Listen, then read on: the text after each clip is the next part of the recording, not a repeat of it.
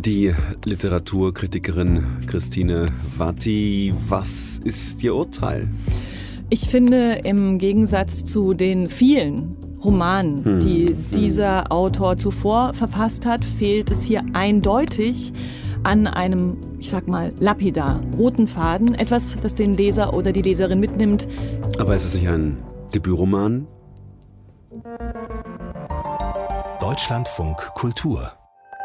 Lakonisch, elegant. Der Kulturpodcast.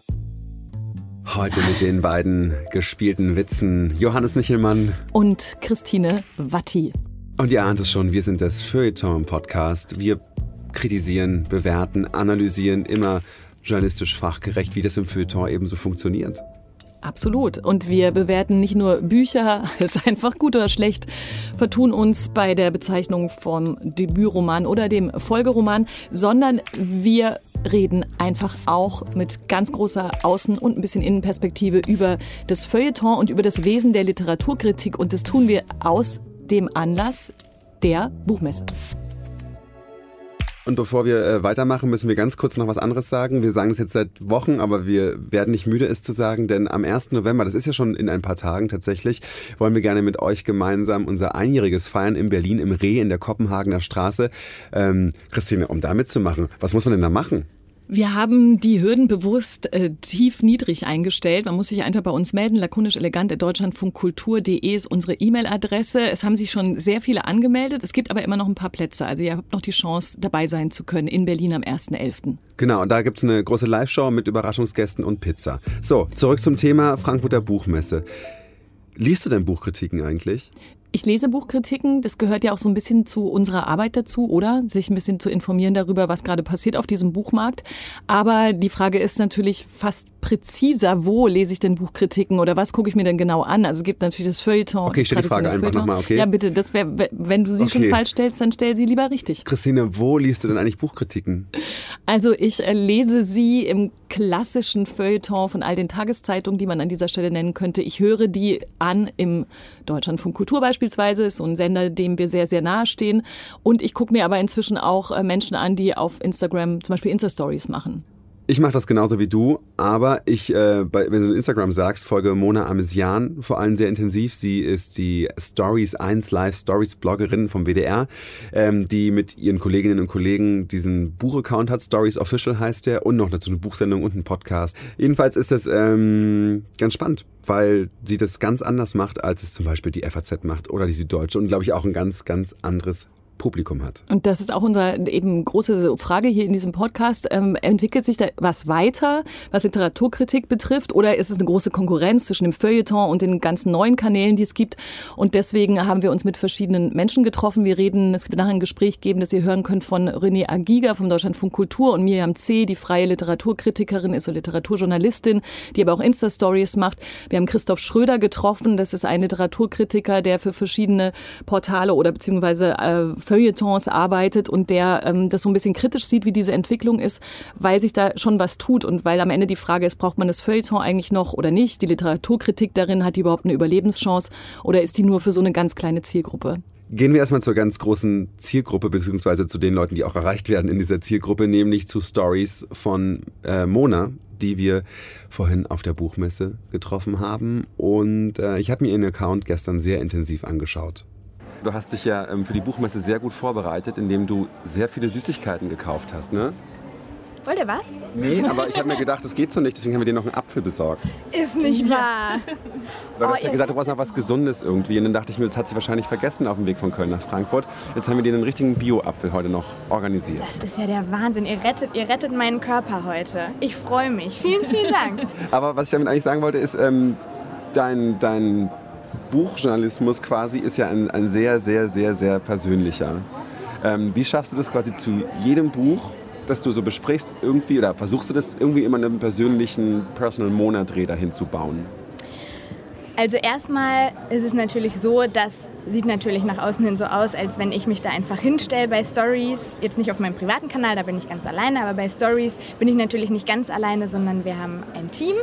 Aber ähm, natürlich, wenn ich lese ein Buch und dann äh, das bespreche, dann bin das hundert Prozent ich. Und dann versuche ich immer so ein bisschen für mich zu überlegen, was ist denn was, was wirklich Mona gut findet an diesem Buch? Und dann aber auch so ein bisschen in Richtung der Menschen zu denken, die uns folgen oder im Radio zum Beispiel zuhören. Und dann auch zu überlegen, wer ist das, wie alt sind diese Menschen, wen stelle ich mir da vor und wie kann ich jetzt für die einen Zugang zu diesem Buch finden und dann erklären, was ich daran so gut finde. Und das ist immer so ein Balanceakt, aber das ist immer so das Ziel, so meine Sicht und deren Blick aber auch nicht zu vergessen. Aber du sagst immer, sie müssen das irgendwie gut finden und du musst es gut finden, das Buch. Ähm, verreist du auch manchmal ein Buch? Ja, also ich bin kein Fan von so ganz, ganz krassen Verrissen, die so fast unter die Buchgürtellinie gehen und so ins Persönliche rein. Das finde ich, find ich nicht gut. Aber es kam durchaus vor, dass ich ein Buch gelesen habe, von dem wir dachten als Team, das könnte gut sein oder das sehen wir als relevant für unseren Kanal und unsere Zielgruppe an. Und dann habe ich es gelesen und habe es entweder überhaupt nicht verstanden, was ich dann aber finde, was man auch so sagen muss, weil wer weiß, ob es einfach an mir liegt, kann ja auch sein. Aber ähm, wenn Menschen sonst wissen, wie ich lese, was ich lese und wie ich Bücher bespreche, dann können die sich vielleicht anhand meiner Meinung da, äh, anhand meiner Meinung irgendwie eine eigene Meinung bilden und dann selber entscheiden, ob sie es lesen wollen oder nicht. Aber ich sage auch schon, wenn ich ein Buch nicht gut finde, begründet aber dann. Wie würdest du dich denn selber beschreiben in der Welt der Literaturkritik? Also gibt es einerseits das große Feuilleton in den ganzen Zeitungen, es gibt irgendwie die Leute, die auf Social Media über Bücher sprechen. Ähm, hast du das Gefühl, dass ihr seid sozusagen auf einer Linie? Es ist, ob, es ist egal, ob du ein Buch bespr- besprichst oder jemand aus dem traditionellen Feuilleton? Oder willst du dich genau da abgrenzen und anders eine andere Zielgruppe erreichen? Also genau, ich glaube, da liegt es daran, an der Zielgruppe. Es ist schon so, wenn man sich jetzt mal unseren Kanal zum Beispiel anguckt, der ist ja entstanden aus der eins Live Büchersendung Stories, aber einfach bei dem Kanal haben wir es schwarz auf weiß stehen. Ich habe gerade nochmal nachgeguckt, aktuell sind achtundsiebzig Prozent unserer Follower zwischen achtzehn und vierunddreißig Jahren alt. Ich glaube, das bekommt so kein Feuilleton in irgendeiner deutschen überregionalen Tageszeitung hin. Und das ist, glaube ich, auch das Besondere bei uns. Plus, wir haben auch noch die Besonderheit, dass unsere Zielgruppe super heterogen ist. Das heißt, den Kulturteil in der Zeitung schlagen wirklich und gucken sich die Leute an, die sich aktiv für Buchrezensionen und für Bücher interessieren. Und bei uns ist eben das Ziel, auch die Menschen zu erreichen, die vielleicht nur einmal irgendwann in ihrem Leben ein Buch gelesen haben, im Deutsch-L K oder im Deutsch-Grundkurs und das total... Vielleicht die Räuber von Schiller. Irgend so. Ja, irgendwas Iphigenia auf Tauris oder so, wo wir alle durch mussten und dachten, warum? So, und ich glaube, das hat viele tatsächlich ein bisschen versaut, so gerade die Jüngeren. Und die wieder zurückzubekommen und Nachrichten geschickt zu bekommen von Menschen, die irgendwie... Das, das bekommen wir wirklich, ich will jetzt nicht sagen täglich, aber wirklich sehr, sehr regelmäßig, die uns schreiben, wegen euch habe ich wieder angefangen zu lesen, wegen euch habe ich mir das erste Buch wieder geliehen oder gekauft oder mir schenken lassen und seitdem lese ich wieder. Und das ist, glaube ich, sowas, was mir auch manchmal so ein bisschen beim Feuilleton fehlt. Das ist, es ist halt einfach ein, ein bisschen so in sich geschlossen und wir versuchen das jetzt einfach zu öffnen und durch Instagram, durch dieses Visuelle Menschen zu erreichen, junge Menschen zu erreichen, die vielleicht in der Zeit oder der S Z oder F A Z oder wo auch immer eben nicht erreicht werden. Du siehst denn das Feuilleton ja wahrscheinlich nicht als Konkurrenz für dich an, aber glaubst du, dass du für die Kolleginnen und Kollegen eine Konkurrenz bist? Ich hoffe nicht. Also ich hoffe wirklich nicht, weil ähm, ich das einfach total wichtig finde, dass das ein bisschen geöffnet wird und ein bisschen breiter wird. Ich kann verstehen, dass wenn man jetzt jahrelang ähm, im Feuilleton einer, einer renommierten Tageszeitung arbeitet oder auch in einem anderen Kulturteil und dann auf einmal sieht, dass da so ein Bookstagram entsteht und da vielleicht selber überhaupt gar keinen Zugang hat und das gar nicht versteht, dass einem das Angst macht, aber das ist ja irgendwie in allen Bereichen so, die sich gerade so digitalisieren. Für mich aus meiner Sicht ist das einfach hochspannend zu sehen, was es da für Möglichkeiten gibt. Was es, es geht ja auch dann gar nicht darum, einfach nur Bücher zu rezensieren, ne? Sondern wir haben Autoren da, wir haben Hintergrundwissen über Bücher, aber natürlich auch klassische Buchrezensionen, die dann aber immer erstmal übers Visuelle gehen, was ja in der Zeitung auch nicht so ist, ne? Also wir versuchen bei jedem Foto immer zu überlegen, wie erreichen wir jetzt die Menschen und das sind einfach Ebenen, die woanders vielleicht fehlen oder die es da einfach nicht gibt, die wir haben, aber... Ich glaube, es ist trotzdem gut, dass es beides gibt und es wird auch immer beides geben und beides wird sich wahrscheinlich noch entwickeln, aber direkte Konkurrenz sind wir, glaube ich, noch nicht. Das klingt aber auch ein bisschen so, als wenn es bei euch natürlich auch um die Quote geht. Also ihr wollt natürlich Klickzahlen haben und so weiter. Haben denn Bücher dann eine Chance, die eventuell ein bisschen schwerer, ein bisschen schwieriger sind? Oder ist es eigentlich dann der Sieg des, des Mainstream-Buchs, nenne ich es jetzt mal? Ich glaube, Mainstream ist gar nicht immer unbedingt das, was zur großen Quote führt. Also natürlich gibt es bei uns auch Mainstream-Bücher. Wir haben zum Beispiel jeden Montag die Rubrik All Eyes On.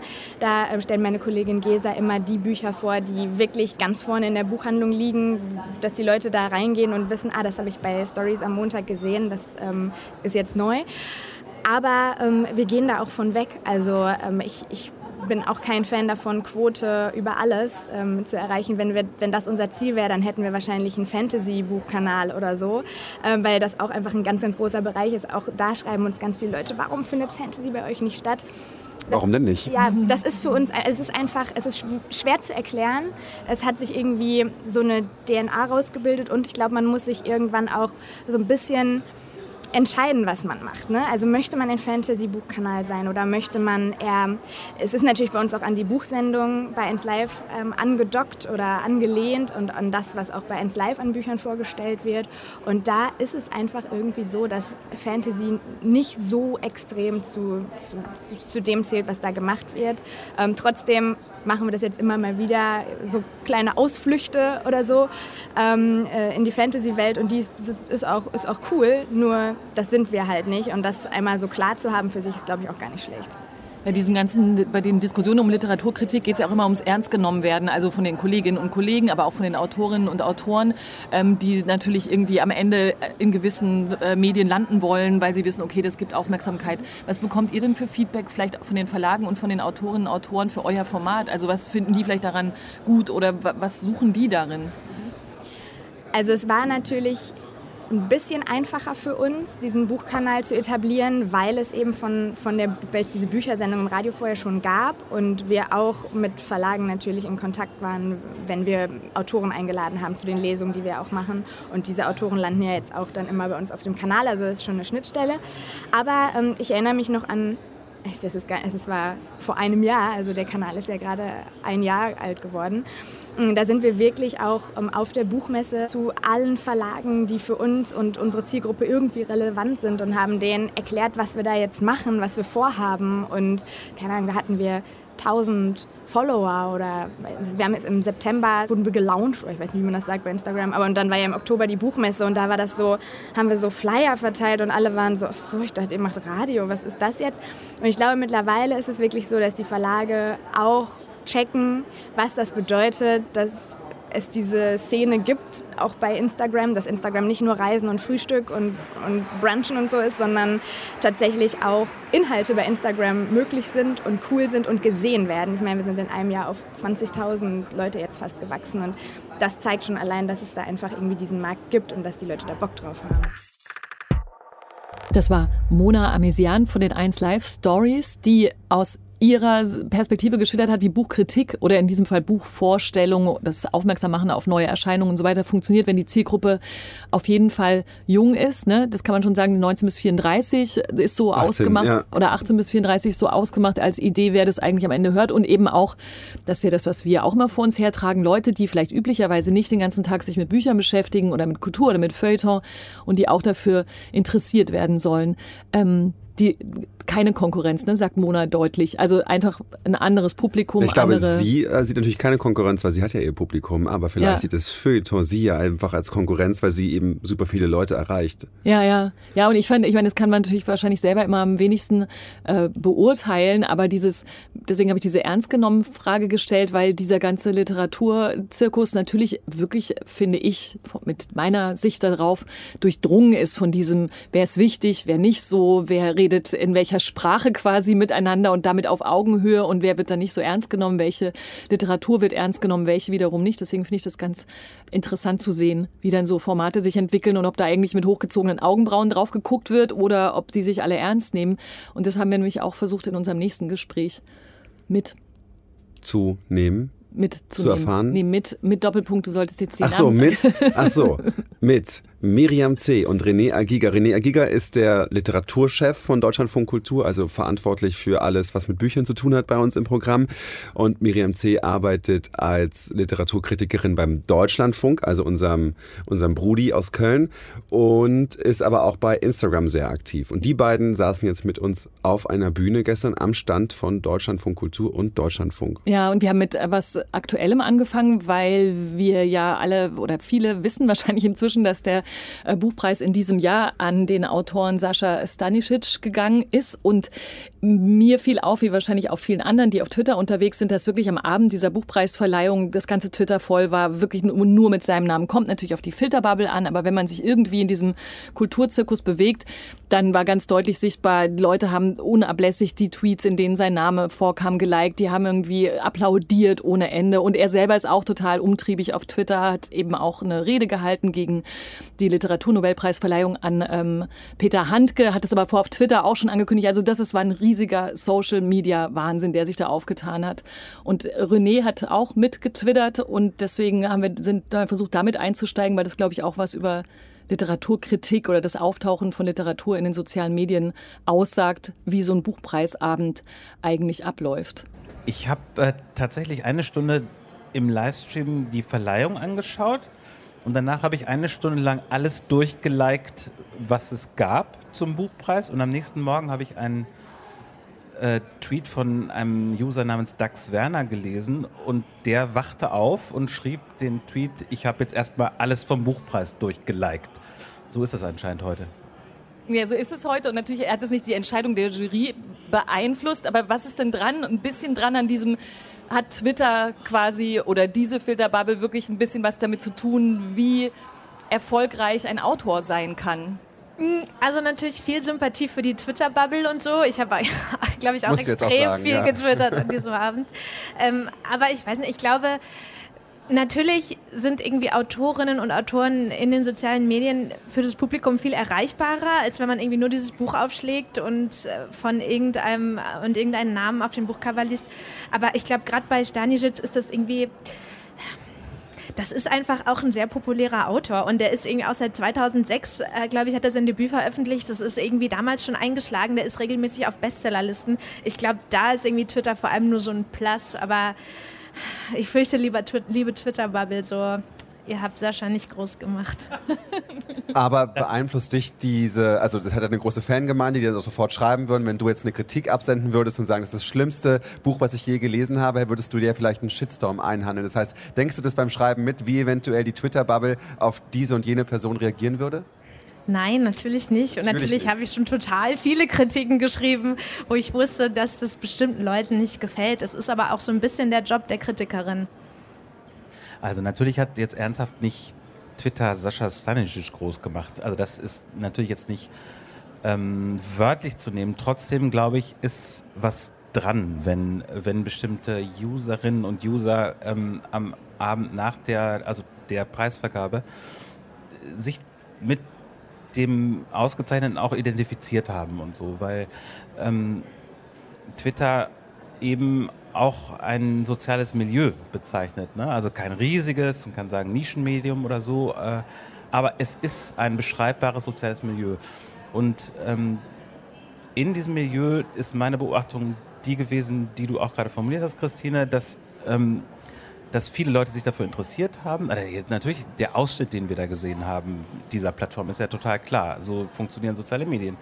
Ähm, und dass es da auch eine riesige Sympathie gab. So, jetzt kommen zwei Sachen mindestens noch dazu im Fall Saša Stanišić. Das eine, dass er wirklich ein, ein, ähm, ein Twitter-User ist, der diese Plattform als solche bedient. Also der macht da jetzt ja nicht Literatur im hergebrachten Sinne drauf, sondern der spielt oder ernstet darauf, Ähm, wie man das auf dieser Plattform und nur da machen kann. Das kann man nicht auf Instagram, kann man nicht, in, nicht zwischen Buchdeckeln machen. Also so schnell und so polemisch und so witzig über weite Strecken. Und auch seine Handke-Kampagne hat er über Twitter gemacht. Hat er nicht in Zeitungen gemacht, wie ein äh, intellektueller alten Typs. Hat er nicht bei uns im Radio gemacht, sondern der hat das auf seinem eigenen Account gemacht. Und ähm, ähm, schließlich vielleicht noch eins, es gibt einzelne Textpassagen in dem jetzt ausgezeichneten Buch Herkunft, Miriam, du weißt es vielleicht genauer sogar als ich, die sind auch in sozialen Medien entstanden. Also da redet der auch drüber. Ne? Also der ähm, äh, hat da bestimmte Fäden veröffentlicht, die dem seinem eigenen Publikum da, seiner Gefolgschaft zu lesen gegeben, zu, jetzt nicht zum Korrigieren gegeben, aber um mit dran rumzuschreiben. Ähm, und man merkt einzelnen Passagen dieses Buches sogar an, dass die eine kleinschrittige Pointenfrequenz haben. So, und die kommt aus den sozialen Medien. Okay, das würde dann in die Richtung gehen, zu überlegen, wie Autorinnen und Autoren über die sozialen Medien oder wie das ihr Schreiben verändert. Wie verändert das die Literaturkritik? Miriam, du machst ähm, Insta-Stories, und in denen du über Bücher sprichst. Du arbeitest aber auch für, in Anführungsstrichen, traditionelle Medien, wie zum Beispiel den Deutschlandfunk.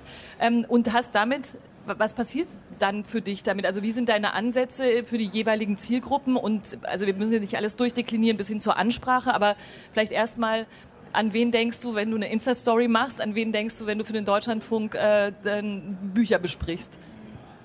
Also ich glaube, der... Ich würde gar nicht sagen, dass ich so unterschiedliche Inhalte und Gedanken in beiden Medien transportiere. Ich glaube, ist der Hauptpunkt, der sich da unterscheidet, ist, was du schon gesagt hast, die Ansprache ähm, und dann die Reaktionen darauf. Also natürlich kriegt man auch manchmal auf Rezensionen, die man fürs Radio schreibt, Hörer oder Hörerinnen E-Mails, aber sehr viel seltener, als man Direktnachrichten oder Kommentare auf Sachen kriegt, die man auf Instagram postet. Und da schreiben mir tatsächlich... Ähm, extrem viele Leute auch sowas wie, hä, das habe ich irgendwie überhaupt nicht verstanden, so, erklär doch nochmal das und das Wort, oder äh, wollen mit mir über Sachen diskutieren oder so, die ich gesagt habe. Also ich glaube, die Komplexität der Gedanken ist dieselbe, aber laut, Leute trauen sich öfter mal, mich als Person irgendwie was, was nachzufragen. Das trauen sich tatsächlich nicht so oft, sofort beim Deutschlandfunk Hörerservice anzurufen und zu sagen, ich habe eine Frage an Miriam C., äh, bitte können Sie die weiterleiten. Das ist ja eigentlich, willst du noch was sagen, René, dazu? Ich, zumindest diese eine Kleinigkeit, dass das, was du gerade sagst von deinen Insta-Stories, ähm, deckt sich total mit meiner Beobachtung als dein Gucker. Also ich habe nicht so viele gesehen, aber du kannst ja sehen, wenn ich welche sehe. Äh, drei, vier oder so werde ich gucke ich natürlich hab. immer genau ja, nach, genau. welchen ja, du geschaut hast. So meine ich das gar nicht. Äh, du hast natürlich eine, eine, eine Riesengefolgschaft, und ich dachte jetzt, äh, ich... Äh, kann jetzt jedenfalls nicht lügen, dass ich hundert Storys schon gesehen habe, sondern halt eine Handvoll, ähm, weil du das theoretisch kontrollieren kannst. Und ähm, meine Beobachtung ist genau die, dass du ganz ähnliche Sachen machst, wie die man in hergebrachten Medien auch machen könnte, nämlich anspruchsvolle Fragestellungen, anspruchsvolle Kritikgegenstände ähm, und ausführlich auch, ne? Also, und differenziert. Also ich tatsächlich, was den Inhalt angeht, würde ich da auch gar keinen großen Unterschied machen zwischen äh, überlieferter Kritik und dem, was du da in den Storys so machst. Das ist jetzt natürlich sehr nett und schmeichelt, äh, schmeicheln wir uns. Man muss aber sagen, dass du hast jetzt gesagt, ich, du hast es, glaube ich, auch ironisch gesagt, meine riesige Gefolgschaft erwähnt. Nach Instagram-Logik funktioniert das natürlich überhaupt nicht. Es ist ein lächerliches, lächerliches Profil mit lächerlich wenig Followern und lächerlich wenig Views. Ich gucke das mal nach. Ja, ich wollte gerade sagen, wir müssen sofort über Zahlen reden. Vielleicht können dieser Podcast also die auch noch erhöhen. Also es hat ungefähr siebenhundert Follower. Folgt Miriam C. Und äh, so eine Story hat ungefähr dreihundert, manchmal vierhundert Views. So, das ist ja extrem wenig. Instagram ist eine Plattform, die, nach, die, auch, nach, die, die auch Interaktion honoriert, aber die vor allem irgendwie quantitative Faktoren misst und irgendwie Followerzahlen und Likes honoriert. Ja. So, und dafür ist es natürlich vollkommen lächerlich. Ja. Also, das jetzt weißt du aber, wie die Leute ansprechen musst, damit sie reagieren, weil es geht ja darum, dass sie reagieren. Hat das auch einen Einfluss darauf, wie du jetzt deine, sag ich mal, herkömmlichen Kritiken verfasst? Also so, dass sie ein bisschen diskursiver sind, dass die Leute direkter ansprechen, als sie das vielleicht getan haben, bevor du dieses Instagram für dich entdeckt hast? Ob Instagram mein Schreiben verändert hat? Ich glaube, so, ich glaube nicht. Du möchtest jetzt natürlich gerne hören, dass ja, wir, also, ein das neuer ist, Mensch geworden ist. Dass die Ansprache im Internet anders ist, ist ja keine Entdeckung von zweitausendneunzehn, natürlich. Aber wir wissen natürlich, dass Leute darauf viel ganz spannend reagieren, wenn sie direkt angesprochen werden und wenn man als normaler Mensch auftritt und nicht als irgend so ein journalistisches UFO, was durch die Gegend schwebt und ähm, so Informationspäckchen abwirft. Und die Frage ist ja schon, warum dieser, dieser Zugang, der eigentlich gar nicht so schwer ist zu den Leuten, im herkömmlichen, im alten Feuilleton, nenne ich es jetzt mal, gar nicht so angekommen ist vielleicht bisher, oder doch? Ich glaube vor allem, weil man bei Instagram viel schneller in die D Ms sliden kann, wie man in, in Internetsprache sagt. Also natürlich ist das mit, ja. genau, natürlich kann man nicht, kann man mit einem Klick mir eine Nachricht oder mir eine Reaktion auf ein Video schicken. eine Hörermail an Deutschlandfunk zu schreiben, sind schon wieder zehn Klicks. Hörerservice at deutschlandradio punkt de, falls Sie das mal vorhaben.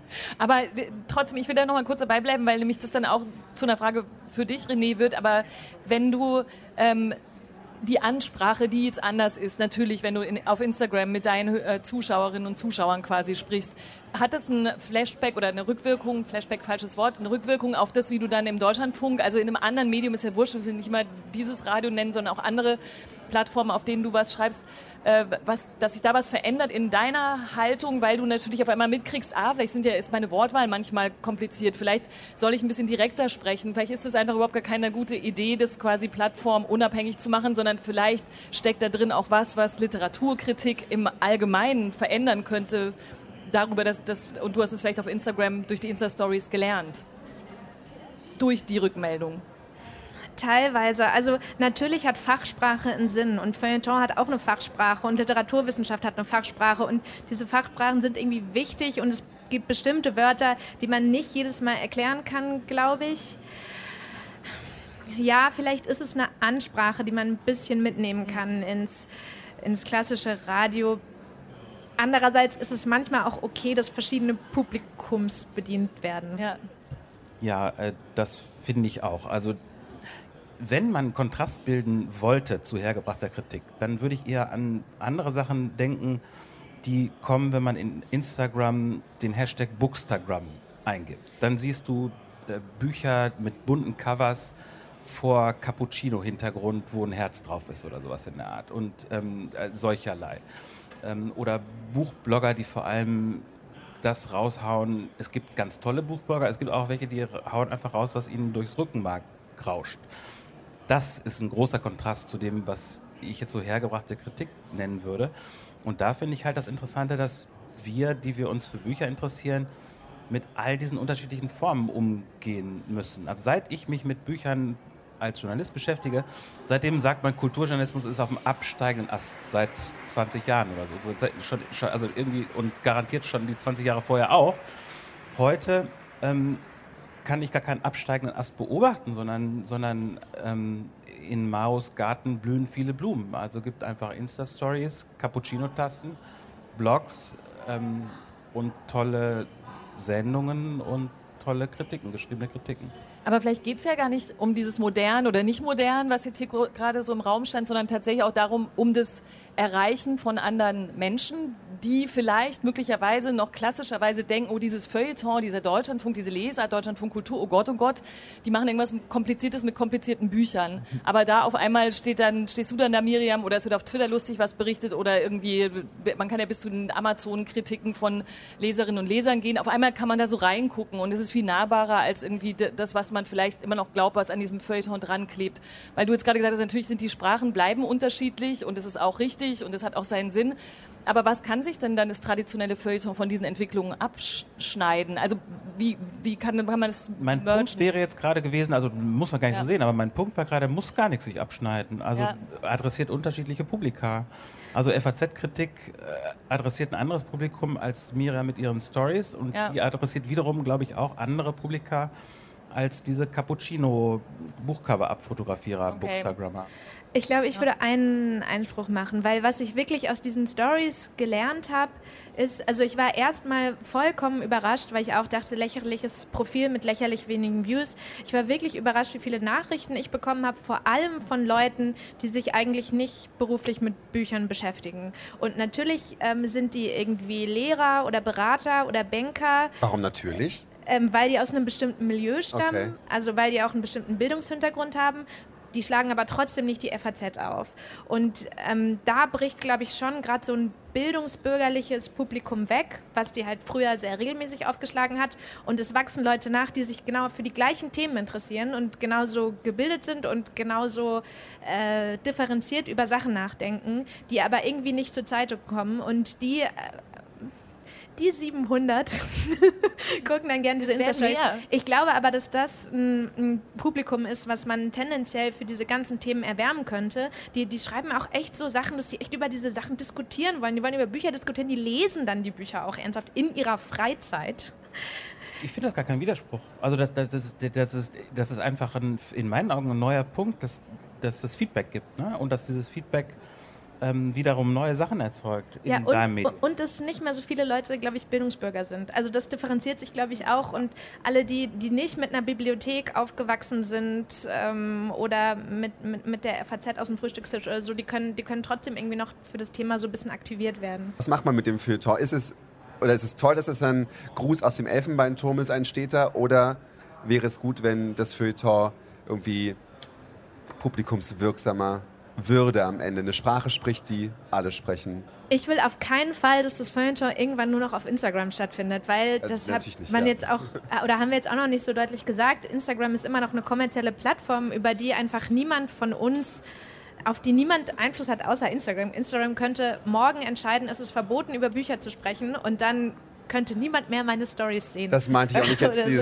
F A Z ähm, dahin zu ja, verlegen. Aber aber, die, ja. Genau, aber das, keine Ahnung, nehmen wir den öffentlich-rechtlichen Rundfunk, die haben einfach Ausspielwege, womit sie tausende, Millionen Menschen erreichen, und das ist, keine Ahnung, gut, dass es die gibt und wichtig für die Demokratie, dass es gibt. Also hoffentlich bitte nicht, auf keinen Fall alles äh, auf Instagram äh, auslagern. Aber das, genau, das meinte ich gar nicht. Ich meine nur, dass die, quasi die Ansprechhaltung und dass man sich begegnen und Ja, ja, ich glaube, die, die man so sagt. Ansprechhaltungen können sich irgendwie gerne differenzieren, aber wie René auch gesagt hat, die Konservativen wachsen schon nach, so, die können ja auch Anfang dreißig sein, ähm, das ist aber auch okay so, die bedienen dann halt verschiedene andere Menschen als, als Insta-Stories oder als Ansprachen, die irgendwie mit Du funktionieren oder so. Ist interessant, ne, dass das Feuilleton dann gleich als konservativ, also auch als Kon- der, der Leser des Feuilletons, die Leserin, mhm. ist offensichtlich konservativ. Ja, das, also das ist jetzt so ein bisschen die, also es ist nicht die Essenz, gab ja sehr viele Punkte im Gespräch mit René Agiger und mit Miriam C., aber das stimmt. Und das ist ja aber auch das, was die Leute dem Feuilleton dann quasi vorwerfen oder was sie davon abhält. Und das stimmt ja aber in sich auch gar nicht. Also wenn man unsere Redaktion im Deutschlandfunk Kultur anschaut, das ist ja eine komplette Feuilleton-Redaktion, das ist ja nicht, Feuilleton ist ja nicht nur Literaturkritik, dann ähm, sind das natürlich nicht nur konservative Stimmen oder Menschen, ganz im Gegenteil. Aber ähm, andererseits, ja, ich, ich überlege gerade, ob ich eigentlich auch denke, dass das so sein wird, dass sich all diese Kanäle, wie es jetzt hier schon ist, es ist ja nichts Neues, was wir hier besprechen, sondern was wir gerade mal analysieren, dass es so sein wird, dass es halt verschiedene Aus- Spielwege für, in diesem Fall Literaturkritik, weiterhin geben wird. Also das Feuilleton, Insta-Stories und all diese ganzen Sachen. So, dann haben wir, wir haben noch jemanden getroffen auf dieser Buchmesse. Ähm, auch in diesem Ü-Wagen, in dem wir jetzt sitzen. Ü-Wagen steht für Übertragungswagen übrigens. Wir müssen ja auch nicht so rumnörden. Das haben wir zwar vorhin schon ein bisschen erklärt, aber gut, da sitzt, saßen wir heute Morgen äh, mit Christoph Schröder. Schröder, Entschuldigung. Da saßen wir heute Morgen mit Christoph Schröder, der selber Autor ist und auch Literaturkritiker, und ähm, den wir noch dazu gebeten haben, weil der so eine bisschen skeptischere Meinung oder einen skeptischeren Blick auf dieses, auf das Feuilleton, auf sein Wesen und auch auf die Notwendigkeit, dass es erhalten bleiben muss, hat, als wir es vielleicht bisher gehört haben, wo er die Ansicht eher war, naja, es kann alles parallel existieren. Wann hast du dich zuletzt über eine Buchkritik so richtig geärgert? Gestern. Ich ärgere mich sehr oft über Literaturrezensionen. Warum? Egal welcher Art. Naja, aus verschiedenen Gründen. Zum einen glaube ich natürlich manchmal, dass sie einfach falsch sind, weil ich eine andere Meinung habe. Und jeder Rezensent, jede Rezensentin ist natürlich der Meinung, dass er der richtigen Meinung ist. Und manchmal ärgere ich mich auch über bestimmte Begründungszusammenhänge. Aber das sind ja Dinge, über die könnte man sich im Zweifel mit demjenigen, der die Kritik geschrieben hat oder derjenigen streiten, weil man eine andere Meinung hat oder das Buch anders gelesen hat. Gibt es aber auch Momente, in denen du dich wirklich ärgerst, weil du das Gefühl hast, da machen Leute vielleicht auch das, das Handwerk des Literaturkritikers quasi kaputt, weil sie es einfach formal nicht können und weil sie einen ganz anderen Ton reinbringen, den, der, wo es nicht nur darum geht, eine andere Meinung zu vertreten? Nee, es ist weniger ein anderer Ton, sondern es ist tatsächlich ein Ansatz, der sich geändert hat. Also ich finde, die Betrachtung von Literatur hat sich in den vergangenen Jahren sehr, sehr stark verändert, auf eine Art und Weise, die ich so nicht vertrete und nicht mittragen kann und möchte, nämlich im Hinblick darauf, dass mittlerweile viel stärker, das ist ein Modewort, aber trotzdem diese identitätspolitischen Aspekte bei der Bewertung von Literatur in den Vordergrund getreten sind und nicht mehr rein ästhetische ähm, Aspekte. Das heißt also, ich glaube tatsächlich, dass wir eine Tendenz haben in der Literaturkritik, die die Moral der Ästhetik, wenn wir diese beiden Gegensätze mal aufmachen wollen, überordnet. Und das finde ich manchmal ein bisschen seltsam. Und das ist neu. Das ist zumindest schon einigermaßen neu in den letzten Jahren. Also wenn ich ein einfaches Beispiel sage, es gibt tatsächlich Leute, die sich über den Nobelpreis von, äh, für Peter Handke erregen, was ich vollkommen in Ordnung finde. Die erregen sich aber nicht deswegen, weil er vermeintlich in den neunziger Jahren moralisch verfehlte Meinungen vertreten hat, sondern weil er sich im vergangenen Jahr angeblich verächtlich über die MeToo-Bewegung geäußert hat. Und dann finde ich dann schon ein bisschen merkwürdig. Aber es gibt ja auch die Leute, die sich ähm, für über seine neunziger-Jahre-Haltung zum Jugoslawienkrieg quasi äh, empört haben, ne? Also weil du sagst, ja, ja, selbstverständlich. Also es gibt ja beides. Es gibt, ja. Es, es gibt beides, natürlich. Nur ich sage, also ja. Handke abzulehnen, weil er mit der MeToo-Debatte nichts anfangen kann, finde ich befremdlich. Hm. Ähm, aber vielleicht hast du noch ein anderes Beispiel, um das nochmal zu verdeutlichen, wie sich die Kritik wirklich geändert hat. Weil, also du meinst damit, weil sie sich dann drum dreht, was die jeweiligen Autorinnen und Autorinnen, für was sie stehen und nicht mehr für das, was sie geschrieben haben. Ist das so richtig zusammengefasst oder gibt es noch ein anderes Beispiel, was es noch verdeutlicht? Also mir fällt jetzt gerade aktuell kein Beispiel ein für eine einzelne Rezension, in der das passiert ist, aber es ist ja natürlich auch ganz klar, dass beispielsweise Jurys, Entscheidungen von Jurys, Shortlists, Longlists ganz klar nach diesen Kriterien bewertet werden. Also ist es ausgewogen im Hinblick auf Männer und Frauen? Ist es ausgewogen im Hinblick auf die Themen? Ist es ausgewogen im Hinblick auch auf das Alter der Autorinnen und Autoren? Das hatten wir in diesem Jahr beim Deutschen Buchpreis ganz extrem. Das, also ausgewogener geht es ja nicht mehr. Man hat drei Frauen, man hat drei Männer, man hat kleine Verlage, man hat große Verlage. Ich war zweitausendsechzehn in der Jury des Deutschen Buchpreises. Da hatten wir fünf Männer und eine Frau auf der Shortlist und haben wahnsinnig viel Prügel bezogen. Vielleicht auch zu Recht, aus unterschiedlichen Gründen. Gründen. Nur wir damals waren der Meinung, es geht nicht anders. Wir haben keine andere Chance gesehen. Und wenn ich eine derartige Ausgewogenheit sehe, dann kann der Jurysprecher sich bei der Preisverleihung hinstellen, wie er will und behaupten, das sei einfach so gekommen aus dem Diskurs heraus. Da hätte man sich keine Gedanken drüber gemacht. Da glaube ich kein Wort. Das finde ich erstaunlich, weil das immer in so eine andere Debatte führt, weil ich glaube, weiß gar nicht, ob wir das überhaupt aufmachen können an der Stelle. Aber interessant. Das nehmen wir mal mit, würde ich sagen, weil mich, das ist ja tatsächlich die Frage, muss man es auch eben machen, damit überhaupt sich irgendwas ändert und man nicht immer nur sagen kann, huch, wir hatten halt nur fünf Männer, tut mir leid, Frauen haben wir jetzt gerade nicht gefunden oder Menschen äh, mit Migrationshintergrund et cetera, was halt immer alles so fehlt. Ähm, vielleicht nochmal einen äh, Bogen zu Social Media oder Instagram und all den Sachen, die vielleicht deiner Meinung nach, also du kannst jetzt gerade bestätigen oder ablehnen, auch damit eben zu tun haben, wie sich die Literaturkritik geändert hat, Fragezeichen. Ja, ich glaube schon, dass das miteinander zu tun hat, weil natürlich die sozialen Medien, gerade Twitter, Instagram und so weiter, sind natürlich wahnsinnig schnell und sie sind sehr, sehr aggressiv. Das muss man mal klar sagen. Also wenn ich mir die letzten Tage angeguckt habe, was da so passiert ist, auch wiederum in, ähm, in Verbindung mit Peter Handke, den ich im Übrigen, ähm, also ich möchte jetzt hier nicht als der Peter Handke-Vertreter, äh, Verteidiger auftreten, ähm, das bin ich nämlich tatsächlich nicht, aber die Art und Weise, wie darüber gesprochen wird, ist natürlich schon wesentlich undifferenzierter und schärfer, als man es in der konventionellen Kritik, im konventionellen Diskurs möglicherweise hinbekäme. Weil da staut sich ja auch was auf, das wird dann immer heftiger, eins baut sich auf dem anderen auf und die Differenzierung, die gerade in solchen Fällen vielleicht auch nötig wäre, geht meiner Meinung nach in den sozialen Medien ein bisschen verloren. Spricht denn das Feuilleton die Sprache der Leserinnen und Leser oder ist es wirklich so abgehoben, dass es eigentlich zwei komplett verschiedene Welten sind? Naja, dieser Vorwurf der Abgehobenheit des Feuilletons, ich kann dazu relativ wenig sagen, außer dass ich ihn albern finde, weil ich kann nur so sprechen und schreiben, wie ich es gelernt habe und wie ich es kann. Wenn das mittlerweile von einer anderen Gruppe von Menschen als abgehoben empfunden wird, dann tut mir das sehr, sehr leid. Aber ich kann es nicht ändern. Aber spürst du diesen Diskurs in deiner Arbeit mehr als früher? Ich spüre diesen Diskurs total. Aber ich spüre diesen Diskurs ehrlich gesagt relativ einseitig, weil ich relativ selten auf die Idee kommen würde, aktiv auf jemanden zuzugehen, der in den so- äh, in, der in Social-Media-Projekten jetzt aktiv ist, äh, um denen zu sagen, hör mal, das, was du machst, finde ich wirklich blöd. Aber das kommt natürlich in die andere Richtung, kommt das. Also ich habe aus meiner Warte schon das Gefühl, dass Feuilleton ist under attack auf gewisser Weise aus den sozialen Medien. Aber das Feuilleton wird auch als abgehoben und elitär wahrgenommen. Also das, das ist ja die andere Seite der Medaille, die das Langsame und das Bedächtige steht jetzt, so wie du es beschreibst, für vor allem vielleicht den besseren Journalismus oder die bessere, das bessere Handwerk. Aber ähm, die Frage ist ja, glaubst du, dass die anderen, die jetzt da so twittern oder die Insta-Stories machen, dass sie einfach nur ein anderes Publikum vielleicht bedienen, das sich nicht an das Feuilleton rantraut, weil es denkt, oh Gott, da, da komplizierte lange Texte, ich lese auch gerne Bücher, aber da finde ich nichts für mich. Ich glaube schon, dass, dass das Feuilleton, also wenn wir jetzt mal so pauschal von dem Feuilleton mhm. sprechen, natürlich auch äh, die Pflicht hat, sich verständlich zu machen. Also ich, nochmal, ich empfinde feuilletonistisches Schreiben, klassische Literaturkritik, so wie ich sie auch noch ausübe, ähm, tatsächlich nicht als abgehoben. Aber natürlich brauchen wir auch Leserinnen und Leser, das ist doch ganz klar. Also wenn wir das machen, was wir für richtig halten, aber es interessiert niemanden mehr, liegt das Problem natürlich auf unserer Seite.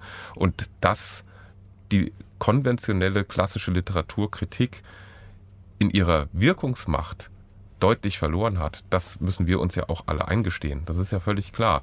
Insofern bin ich eigentlich nicht bereit, auch diesen, diesen krassen, diese krasse Opposition aufzumachen. Wir brauchen natürlich beides.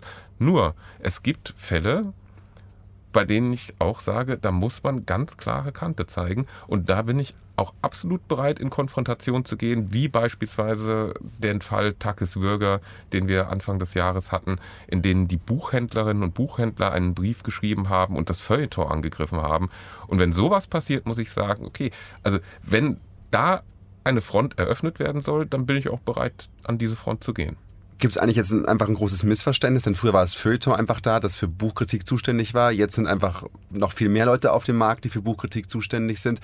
Und dass einfach äh, Buchhändlerinnen und Buchhändler vielleicht glauben, dass das natürlich alles um, geht um den Markt, darum das Zeug zu verkaufen. Und dass sie glauben, dass der Feuilleton quasi dafür ein Partner sein muss, die Bücher an den Mann zu bringen. Weil sie jetzt ja auch sehen, dass beispielsweise über Social Media es ja ganz toll funktioniert, dass irgendwelche Blogger das immer anpreisen und so weiter. Also ist es ein Missverständnis vielleicht?